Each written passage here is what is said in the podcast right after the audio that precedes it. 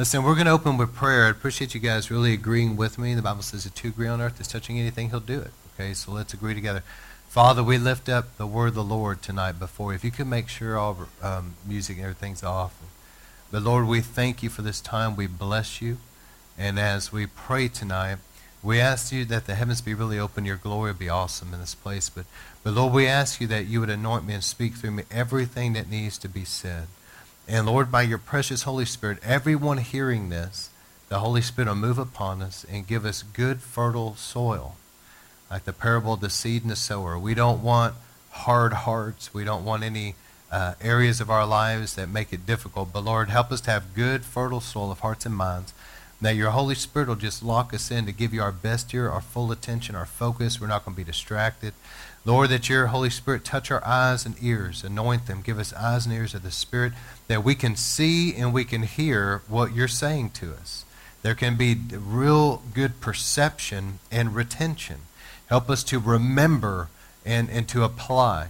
As the Bible talks about being a hearer and a doer. And Lord, I pray as you speak through me, it'll be living seeds of truth sown into good soil, watered by the Holy Spirit, take root, grow, and produce a hundredfold harvest of eternal fruit that remains until Jesus comes. And Lord, this will be powerful. Let it be a light that shines and dispels all the darkness and lies and evil and deception of the enemy and brings truth and revelation knowledge. And Lord, let it be a hammer that breaks down the strongholds, a sword that penetrates. And let the precious Holy Spirit, let the winds of your Spirit carry this out among the nations. It's going to get where it needs to go. And let your mighty angels watch over your word. And so we know Jesus said the birds of the air try to steal the seed. So we agree together that anything of the enemy that would try to hinder the word of God, try to distract or try to hinder it in any way from going forth and accomplish everything God sent forth to do, we agree together in Jesus' name. We bind you now. We command you to back off right now. Lord, let your angels just clear the air from anything of the enemy. And we stand on the promise your word will go forth and accomplish everything you sent it forth to do. It will not return void. So, Lord, we thank you. Give us clarity and let everything be accomplished in and through this sermon that your will be done. In Jesus' name we pray. Amen. All right, thank you guys for agreeing with me. Again, this sermon is very, very pastoral, very teaching. And so I feel in my heart as I've been going through this series that God is beginning to break some things open for River of Life. We've prayed about things for some time, and God is wanting to enlarge our tent pegs. He's wanting to give us breakthroughs. And when the old tactics of the enemy are no longer able to do anything, then the enemy tries new tactics, okay? And so I felt the Lord tell me just to be aware of that. And this sermon series came to me. And in this, really dealing with things that need to be dealt with so that you will be protected and ready for anything that the devil may try to do. And so, in that, I'm going to deal with the body, soul, and spirit of man tonight. And I'm sure some people that have been saved for a while have heard this, but maybe not everything that I'm going to cover. I think that I'll deal with some things you haven't heard.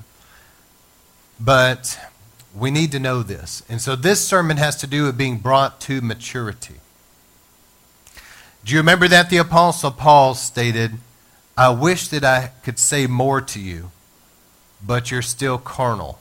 Remember that? And how the book of Hebrews and others mention how people are still on milk, but they should be on meat. You know, they've never really matured, they've never really uh, grown up the way they need to. So, this is a sermon that has a lot to do with that. I'll deal with a disciplined soul, but um, anyway, we need to cover all that. So let me go ahead and open with the scripture, Galatians 2:20. I have been crucified with Christ. It's no longer I who live, but Christ lives in me. In the life which I now live in the flesh, I live by faith in the Son of God, who loves me and gave himself up for me. So there's a crucified life in Christ. So as you go through this and you start reading different scriptures about, like, uh, is it Second Thessalonians 5.23? 1 Thessalonians 5.23. It says, May the God of peace sanctify you throughout your spirit, soul, and body. A lot of people have never really understood the spirit, soul, and body. So we're going to deal with that tonight, okay? So if you look at this diagram here, this will serve the purpose. The outer part of this, that's kind of dark, like a grayish color, represents the body. And then you have the multicolor that represents the soul. And then you've got the interior, which represents the spirit. And as we begin to move into maturity in Christianity, we have to learn to die to our flesh. Then we have to learn to renew and discipline the soul area, a renewed mind, a disciplined soul. And we have to learn to live according to the Spirit. But I would have to say, sadly, that many times um, a lot of people never really break into the fullness of the maturity God has for them. Many people, sadly, still live according to their flesh and what they want, when they want. And it makes me sad because I think that a lot of things going on today in society, uh, you know, in the body of Christ, rather, I think a lot of things are catering to what people want instead of what God wants. And it's not helping people to grow up in the Lord.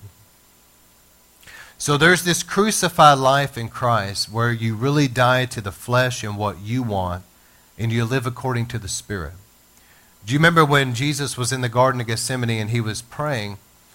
Some of the disciples he had with him, he took Peter, James, and John with him into the actual garden. So he left others back that he was teaching, but took them with him. And they kept falling asleep on him. And he told them, he said, Guys, you better pray. Why? Because your spirit is willing, but your flesh is weak. And he knew that there was about to be a major, major attack of the devil.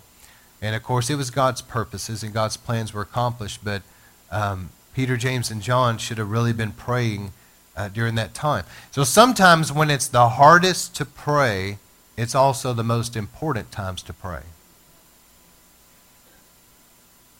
But see, your flesh does not want to pray. So, the way that God created man in the Garden of Eden, let's start at the beginning. So, God takes Adam and he, he wants to create mankind in his image. Now, you know, he had myriads of angels, but angels were more or less like maids and butlers and those that would serve. And He wanted a family. He wanted people, the human race, the human race would be created in his image, but he wanted them to love him unconditionally, but to love him without being forced. And so he gave mankind a free will that you can love God or you can reject God, but everybody has a free will. And God will never take that from you, by the way. And so when he goes to create Adam, he goes down into the dirt and he begins to fashion the dirt into the shell of his physical body.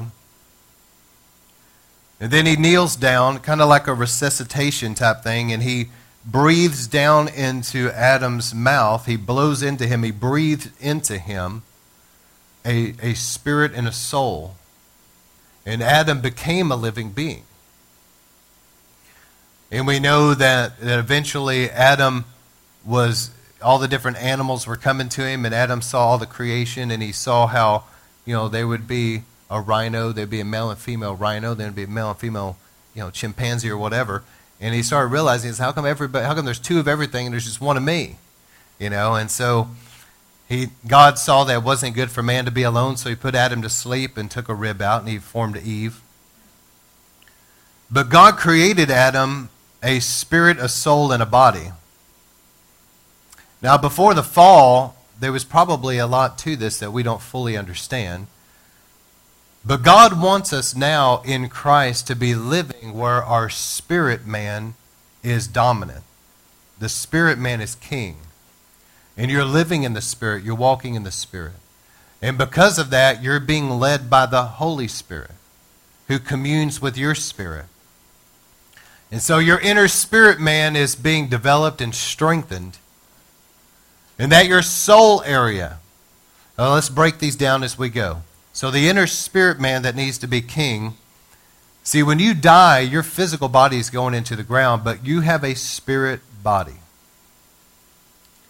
Your spirit body is just like your physical body.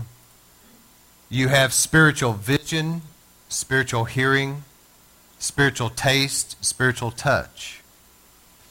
How many of you guys have felt God's presence? See, that's usually more or less in your spirit area that you sense that.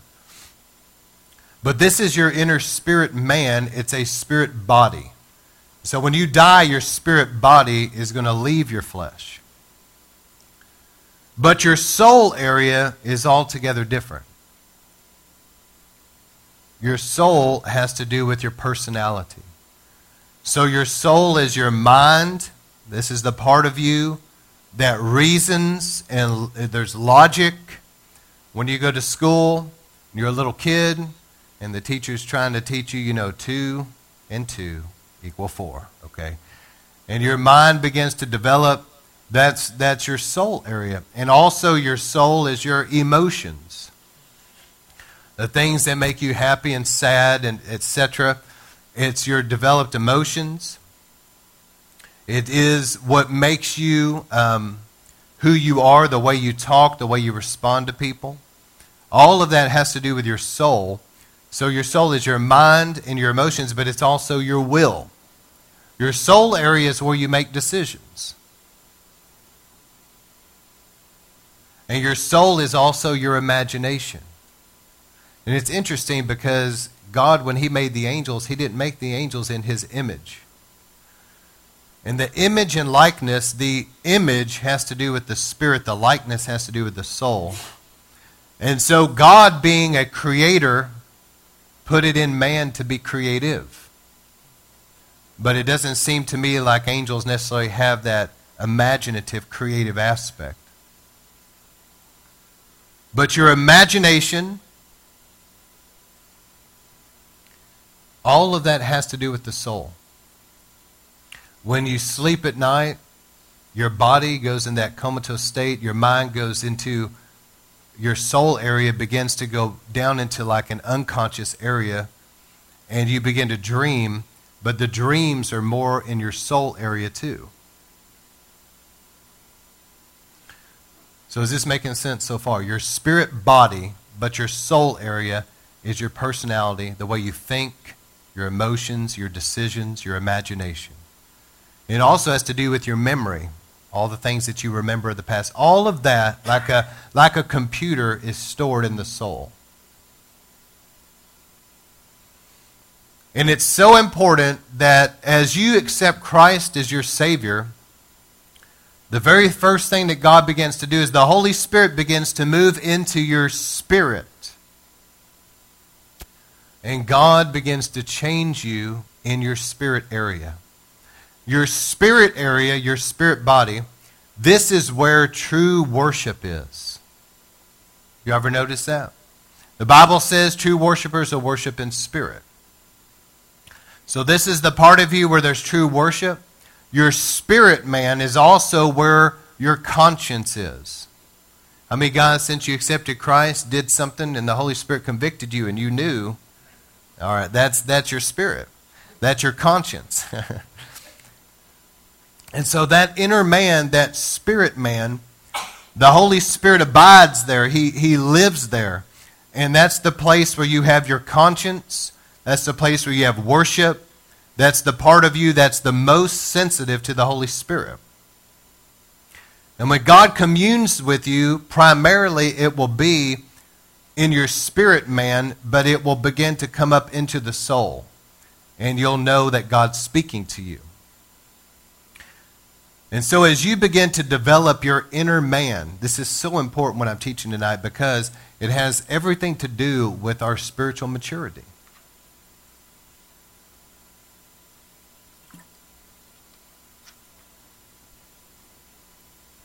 As we spend time daily really praying and spending time in God's presence in prayer, you're developing your inner spirit man. Your spirit man is strengthened and refreshed. Your discernment is sharp. All of that has to do with that inner spirit man. And so, as you also, the Bible says in the book of Jude that you build up your most holy faith praying in the Holy Ghost. And it's out of your spirit man is where true faith comes from. And as you pray in the Spirit, really that's coming up out of your spirit man. So the Spirit is where God the Holy Spirit will refresh and renew you, and He will commune the most with you in that realm. And as you pray, as you read the Bible, as you read the Word of God, it nourishes your spirit. And as you begin to really grow in Christ, you begin to move into a place of revelation knowledge. But that's from your spirit. How many of you guys have ever read the Word and, and you got to a place in the Bible where you said, Man, I've never seen that before, but you really, it, something was revealed to you? You experienced that? That actually comes more from your spirit the Holy Spirit in you is revealing something to you.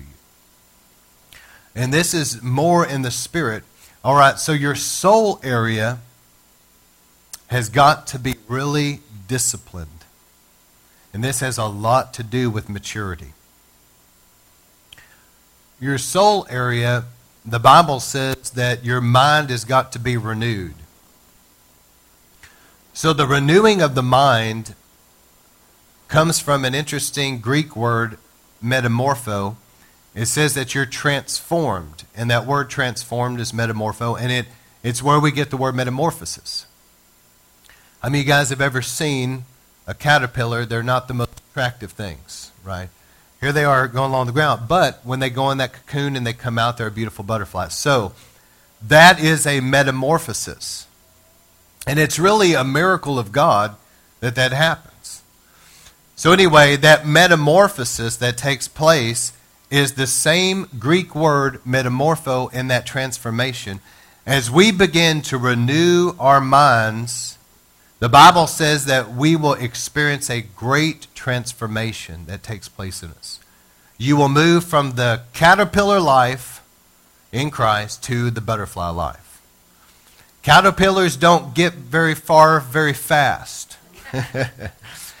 Caterpillars, if they ever come upon an obstacle, they've got to climb that thing and struggle all the way up and over. But a butterfly is faster and soars above all of that. And so the renewed mind has a lot to do with that. Now, let me explain the soul area. The soul area requires great discipline. If you were to start lifting weights on your, your bicep and you you begin to do that every day, do some curls, pretty soon that muscle in your arm is going to get really developed and very strong. And it's going to build up, you know, it's going to grow some and it's going to be very hard and very strong. But in the same way, if you were to totally quit that, over time your muscle will begin to soften and get more flabby.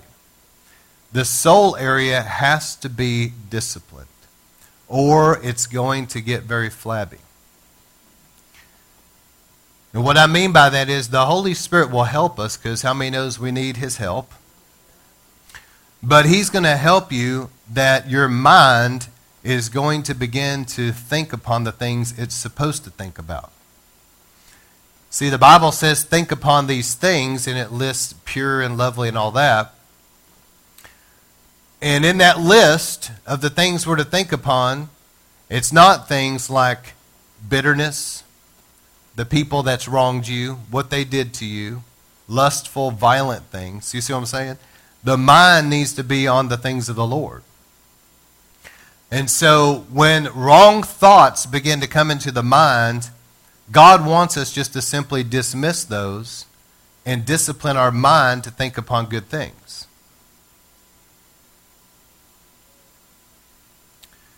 But when we don't do that and we have an undisciplined mind, there's going to be a lot of things going on in your thought life that doesn't need to be going on there.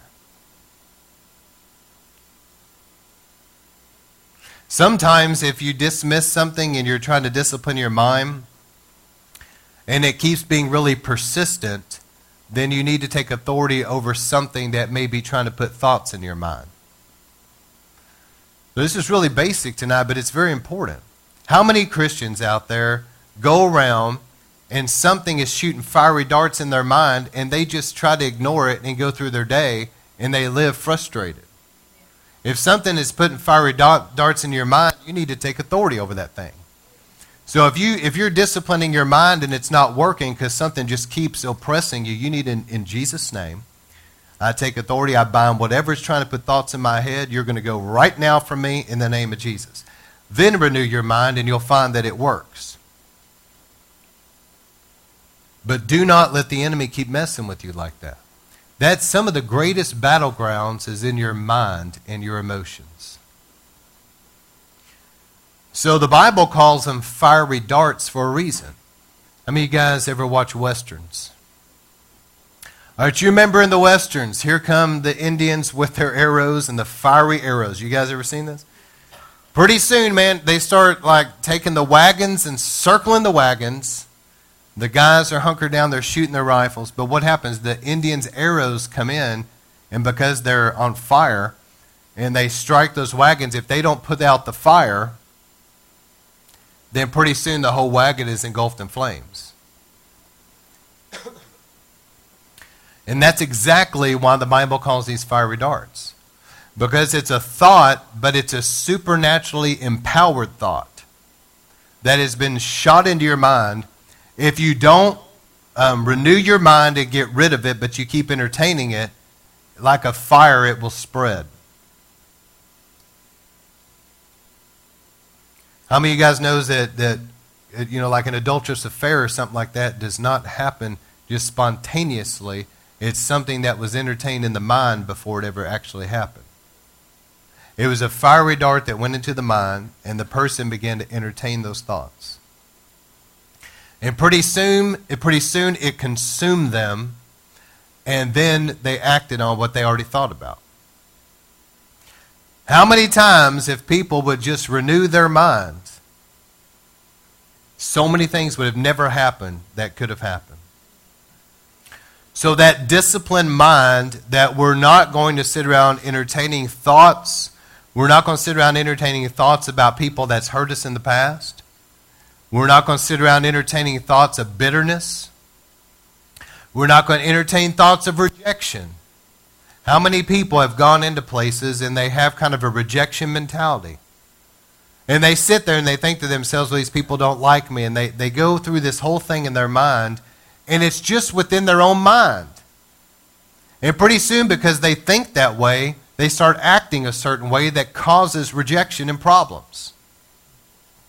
So there's so much in this area of the mind that if we begin to renew our mind with the Word of God, and discipline that mind. Also, out of this, not only a disciplined mind, but disciplined emotions. A flabby soul is one that has no discipline in the emotions at all. Somebody will be really up one day and down in a dark place the next, literally, 24 hour period. They are really up and really down there's no discipline in their emotions, there's no discipline in their mind.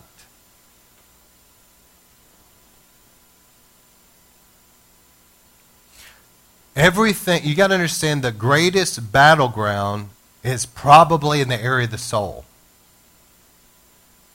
This is the area where the enemy will try to take those fiery darts and shoot thoughts. And, and let me tell you that fire that's on the dart, remember this, it's supernatural power. So it's a supernaturally empowered thought. It's not just a passing thought, there's something to it. And you're going to have to renew your mind and get that out. But also, he will try to shoot those fiery darts into your emotions. And this is the realm where people get offended. This is the realm where people get into depression and they haven't really disciplined. I think a lot of times, I know that the enemy can oppress people, and I believe in that. But I think a lot of depression has to do with a lot of times people have not disciplined their mind to think on the goodness of God and dwell on that. And they have not disciplined their emotions to praise God even in the difficult times. And to be thankful even in the difficult times. This is the area where it's going to be either we're a babe in Christ or we're going to grow up into maturity. But somebody that's really maturing in the Lord will have that disciplined mind that they're thinking upon the goodness of God in their mind daily.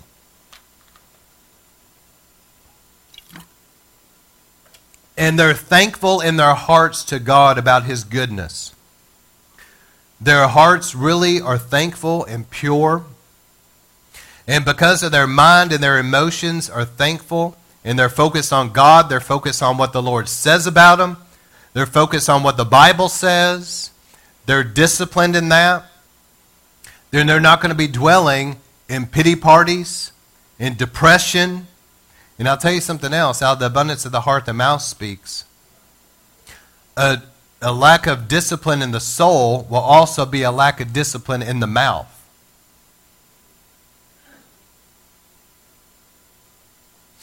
And so, this area of really disciplining yourself in the soul area is so vital that, that it, it's going to have a lot to do with the victory that we walk in or we don't walk in.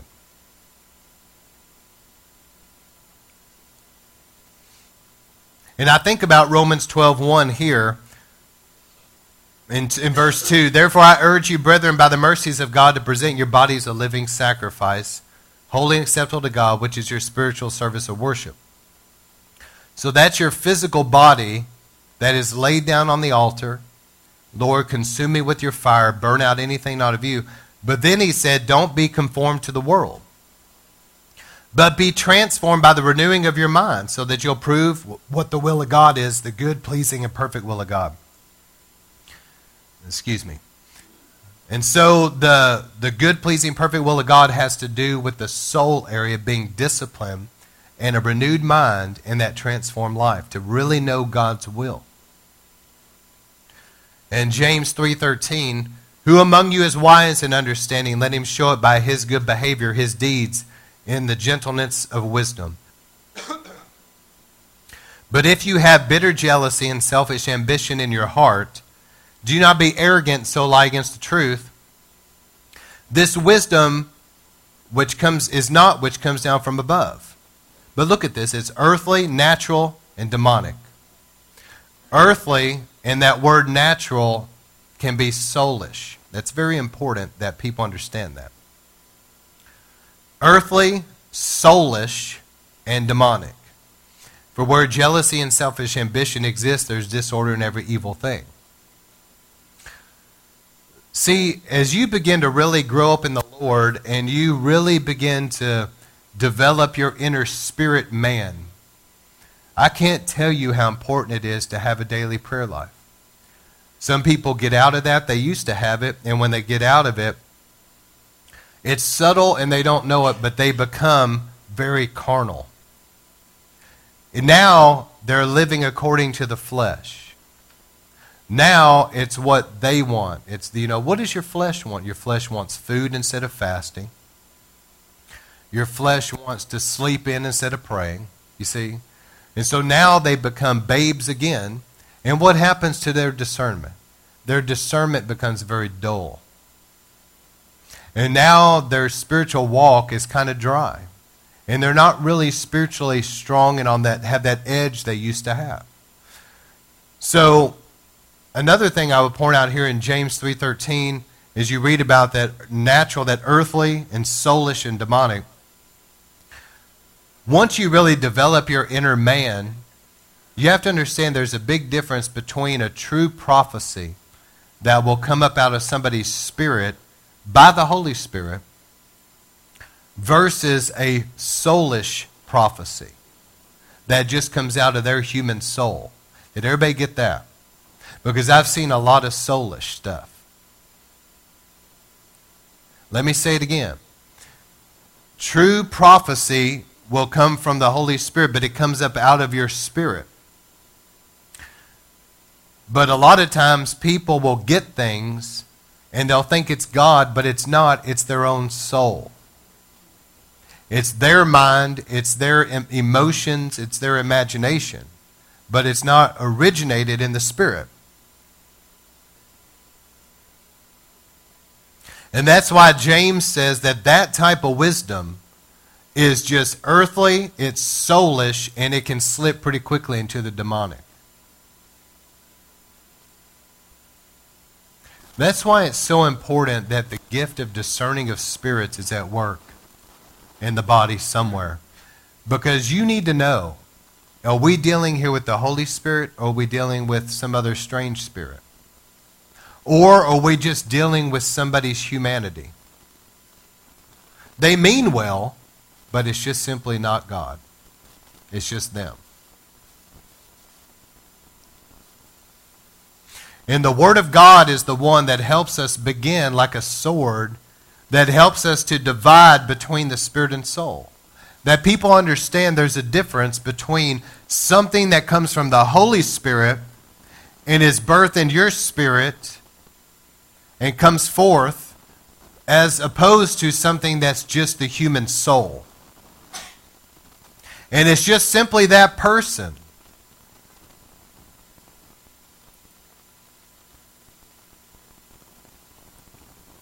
And then finally, we get to the flesh.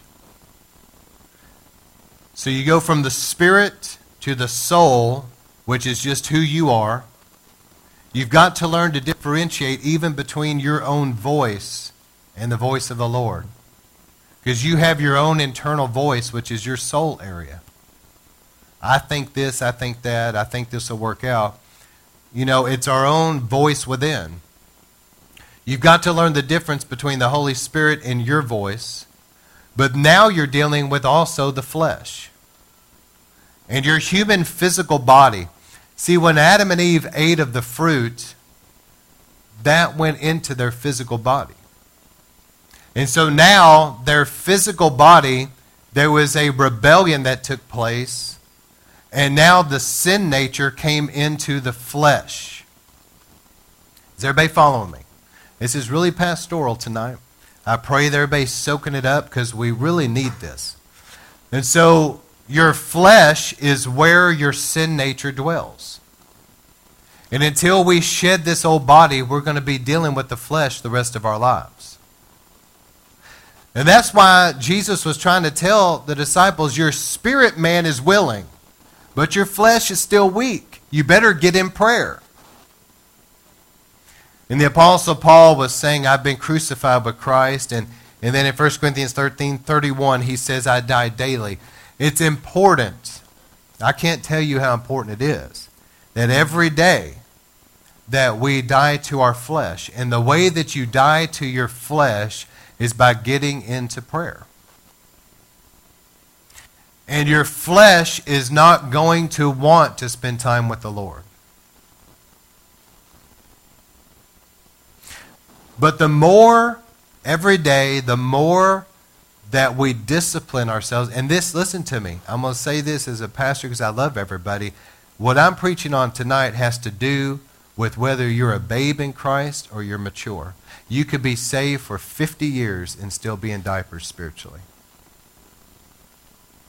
So don't tell me how long you've been saved. Are you dying to your flesh every day or are you walking in the flesh?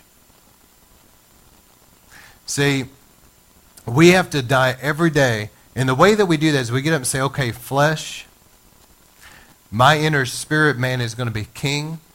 My soul area is going to be servant. It's going to be discipline today. And flesh, you're going to be a slave. I'm dying to this flesh. My flesh does not want to seek God. But I'm going to die to this flesh and I'm going to begin to press into God. And as you begin to, to pray and to worship and enter into a quiet time with the Lord, you'll find that now the Holy Spirit begins to move and your inner spirit man gets strengthened and refreshed in God. And you're putting your flesh under. And your spirit man is being strengthened, and now you're walking in the spirit for the day. And you'll walk in the spirit and not fulfill the lust of the flesh. But sadly, many people, they've accepted the Lord, but they really, just like Paul said, I wish that I could speak more maturely, but you're still carnal. They're still fleshly. They still want what their flesh wants. And I'll tell you, one of the greatest ways to really bring your flesh under subjection is to live a, a fasted life too. That you have seasons in your life of fasting. Because when you mix prayer and fasting, it is so powerful. It really disciplines your flesh. And see, your flesh has an appetite not just for food, but you'll notice that the flesh, the human flesh, has lust about it. Like, for example, your body, your flesh, your sin nature will instinctively begin to crave things that have to do with the sin nature. You ever wonder sometimes, how is it that that Christian fell into this sin or fell into that or got into that? Well, a lot of times it's flesh. They've never, they, they need to bring their flesh under. See, the human flesh, there's lust there. Do you remember the children of Israel? They were in the wilderness and they began to crave that food and that quail. And remember that God got so angry with them? You know why? Because they were lusting after it. See, there, there's lust of the flesh. And one of the greatest ways to really die to the flesh is to intermix some fasting in there. And as you begin to fast and you begin to pray, you're bringing your body under subjection. You're dying to the flesh. And as you begin to really discipline your soul area, that I am not going to be up and down I'm not going to be in some depression or some pity party, and I'm not going to entertain thoughts that the devil puts in my mind. You can forget about it. My mind is going to be disciplined to think the way God wants it to. And I'm not going to be all over the place with my emotions. My emotions, the Holy Spirit helps me, that I'm going to live a disciplined life and just walk in the joy of the Lord. I understand that we all go through stuff, but we should still have some kind of a discipline there that we're not all over the place either you know, being really high one day, really down the next, and stuff like that. That's undisciplined emotions.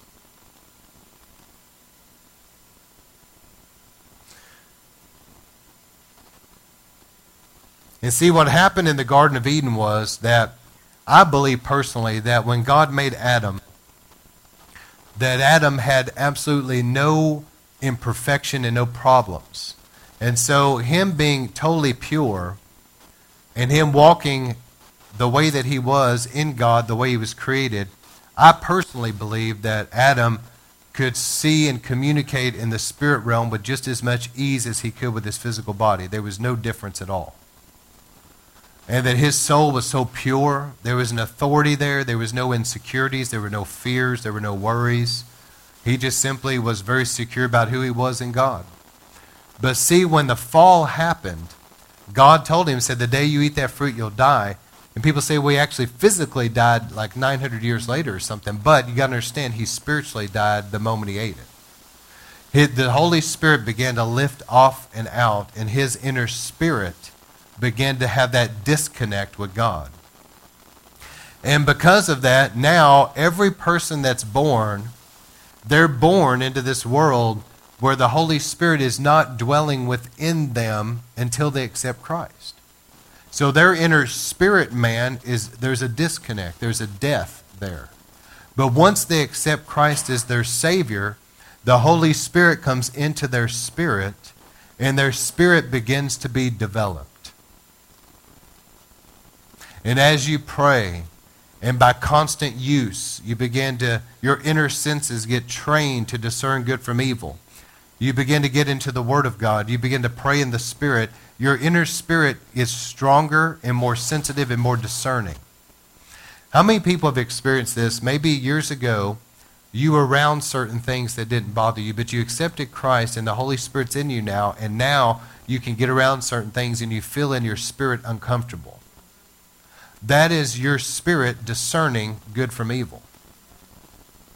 It's not natural. There's something, the Holy Spirit in you. You're discerning something.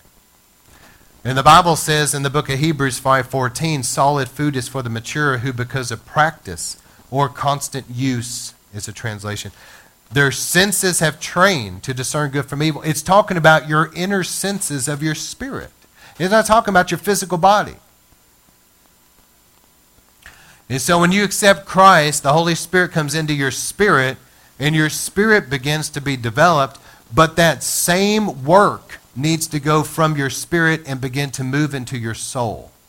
Where the Holy Spirit begins to move with strength into your soul area, your mind is being renewed, your emotions disciplined. Now you, the fruit of the Spirit is becoming more evident in your life.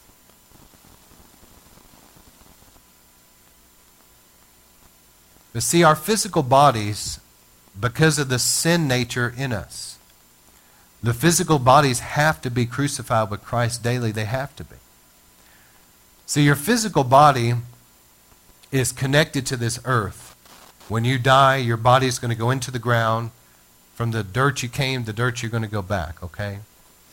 And I know a lot of people don't know this, and I don't want to rabbit trail on this, but if you die right now, you're going to go to be with the Lord in heaven, but eventually all of us are going to be on the earth with him in your glorified bodies.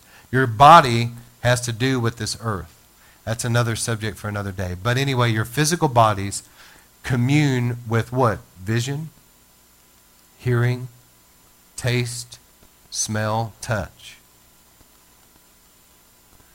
And your physical bodies crave things like to sleep when you need it, to eat food, sexual desires, things like that. That's the flesh. But your bodies have to be crucified, and God will help us every day to bring the flesh under and to walk in the Spirit and have that disciplined soul. And that right there, what I just described, has everything to do with being brought to maturity in the Lord. People that I have found that I can talk about prayer, and you'll find that some people have all these excuses why they can't pray, but yet they find time for other things. You know what it is? It's just their flesh. Their flesh don't want to pray. They're still a little babe. And you'll start talking about fasting. Man, if I've ever had a subject where I've heard excuses pop up fast. it's a fast. So we're talking about fasting, the power of fast. Oh, but you know, and then these excuses just start flying. You know, it's like, oh well, you can do what you want. But the thing is, fasting is powerful, but your flesh doesn't want to fast. Your flesh doesn't want to pray. Your flesh doesn't want to fast. Your flesh just simply wants to eat and sleep and be lazy. So you have to put that flesh under and die to it. Y'all see what I'm saying tonight? This is a really, really basic sermon, but, and I'm sure that many of you probably heard some of it before. But if we don't master these basics, then we're always going to be struggling. You know, I remember that um, uh, Tiger Woods, they were talking about how from the time he was such a little boy, his dad was teaching him, you know, the real basics of really having a good swing. as he grew up, you know, your, your body gets taller and all this. You have to kind of adjust things. But he always got the basics down so well that when he got older, he became exceptional. So the thing is, you, you have to really master these basics. A lot of people get older in the Lord and they, they know things they used to not know and they think, oh, yeah, I'm doing great. But they've gotten away from some of these basics and they're actually a lot more carnal than what they realize. And when Satan wants to come and attack, they're more vulnerable than what they realize.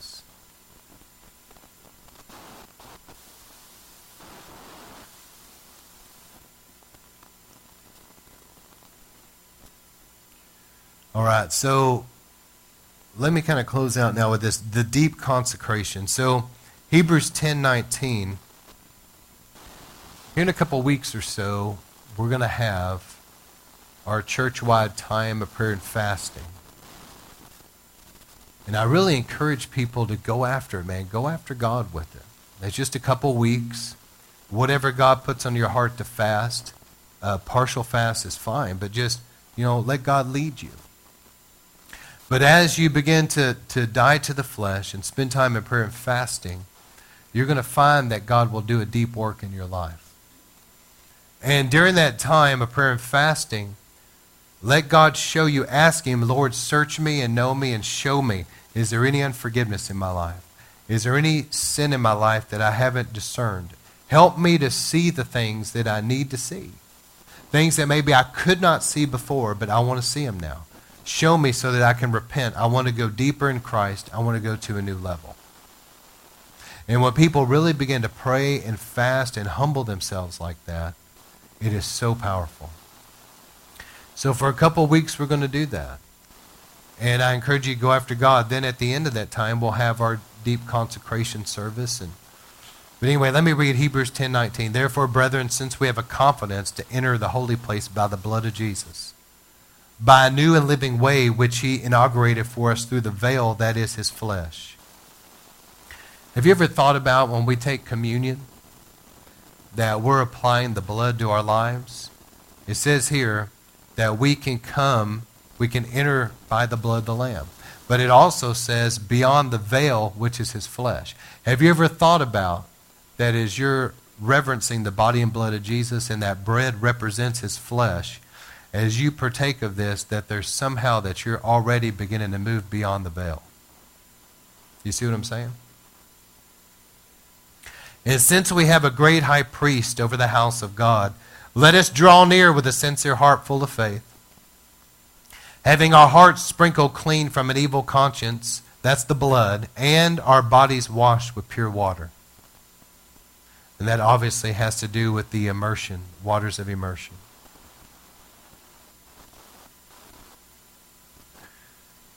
And I want to close out with this, this last thing. So we're going to have this deep consecration time where we really begin to, to let God purify us. And I've learned a long time ago that not everybody wants to go there. We, just, we were just talking about that today with some minister friends of ours at lunch. We were talking about this very subject. The deeper you go in Christ, the fewer people go. All of a sudden, when you start talking about these scriptures right here, dying to the flesh, you begin to lose some people. Disciplining the soul, prayer and fasting, you lose more people. People, sadly, I think a lot of times in America, people just simply want what they want, what their flesh wants. And I'm concerned because end time prophecy says that there would come a day that people won't endure sound doctrine. They'll just want to hear what they want to hear. That's flesh. What their itching ears want to hear. They don't want to hear something deeper that's going to challenge them. So let me let me close out with this, understanding the difference between sin, transgression, and iniquity real quick. And then we'll pray tonight. How many guys want just a fresh anointing from the Lord? Well, understanding sin and transgressions and iniquity, because I don't I didn't want to spend a lot of time on this, I don't have a lot of scriptures here, but you can easily look up things for yourself. But sin means missing the mark. You guys remember in 1 John it says if we say we're without sin, we just deceive ourselves. But if we sin, we have an advocate with the Father. If we confess our sin, he's faithful and just to forgive us and cleanse us from all righteousness. So, sin means missing the mark. We all have a sin nature. We're, we're fallen creatures. We live in a fallen world. And there's times that everybody simply sins to some degree in thought, word, or deed. And that's why it's important that we're quick to confess. So if you're dealing with unforgiveness or you're dealing with a sin, it's very important that you're very quick to forgive people and quick to say, Lord, forgive me for that. Wash me. I repent. Do it quickly. Don't wait till the next church service. If you do something, you say something, you get out of the way, and you, you, you're wrong, you need to quickly deal with it. And if you live that way, you're going to live close to God because it's sin that separates us from the Lord. Okay? So, to go deeper with this, though, sin is missing the mark. You take, how many guys have ever shot a bow and arrow? Some have, some haven't. All right, well, if not that, a gun or something. All right. So you take a bow and arrow and you try to hit that mark. You're doing your best. And you shoot it and you miss it all together. It's stuck in the board over here to the left, and the target's way down here, and people are snickering at you. Missed it completely, right? Not that I've ever done that. What are y'all thinking? Y'all like reading into this? It's some kind of story of mine or something? But anyway, so you miss the mark. That's, that's how sin is. You, you're really trying to live for the Lord, but you miss it. Now, transgression is totally different. Jesus, the Bible says that he was pierced for our transgressions. Transgression means rebellion. It doesn't mean missing the mark, it means rebellion, straight up rebellion. So, rebellion is where somebody is sitting back here, they know that something is wrong, and they think about it, they know what they're doing, but they say, Well, I'm going to do it anyway.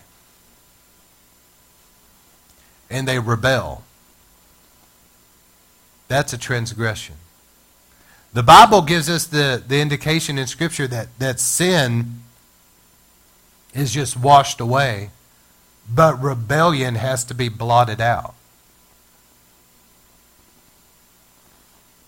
But again, Jesus was pierced for our transgression, so Jesus paid for it. See, a good example is Eve was deceived. She was tricked. So she sinned, but Adam was not deceived. He knew what he was doing, so he transgressed. There's a difference.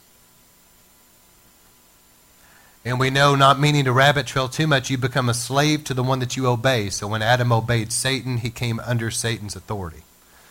So, okay, so anyway, that's sin, transgression, now iniquity. Iniquity comes from a root word that means bent, crooked, or perverse.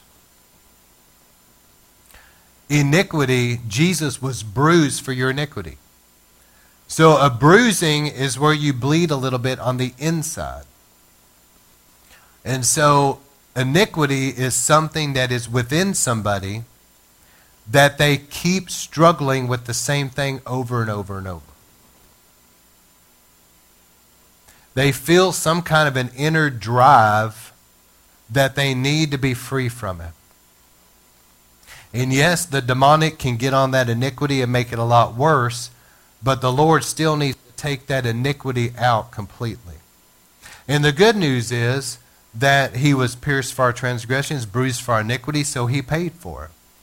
And I've found that if you have something in your life that you feel is iniquity, some kind of a drive, and let me tell you about iniquity. Iniquity goes down family bloodlines, strong. There's iniquity drives within people. Pride is a big one, but there's a lot of other iniquity drives. If somebody feels that they have iniquity drive, if they will humble themselves in prayer and fasting, and they'll get on their face and they'll say, Lord, forgive me for this in my life and in my family. I can see it's a family issue as well. Forgive me. You were bruised for my iniquity. I'm asking you to reach in me and take this junk out of me. You'll find that the Lord will deliver you from it. And you can be free. Amen? This is what a lot of times the, the old time Pentecostal people understood.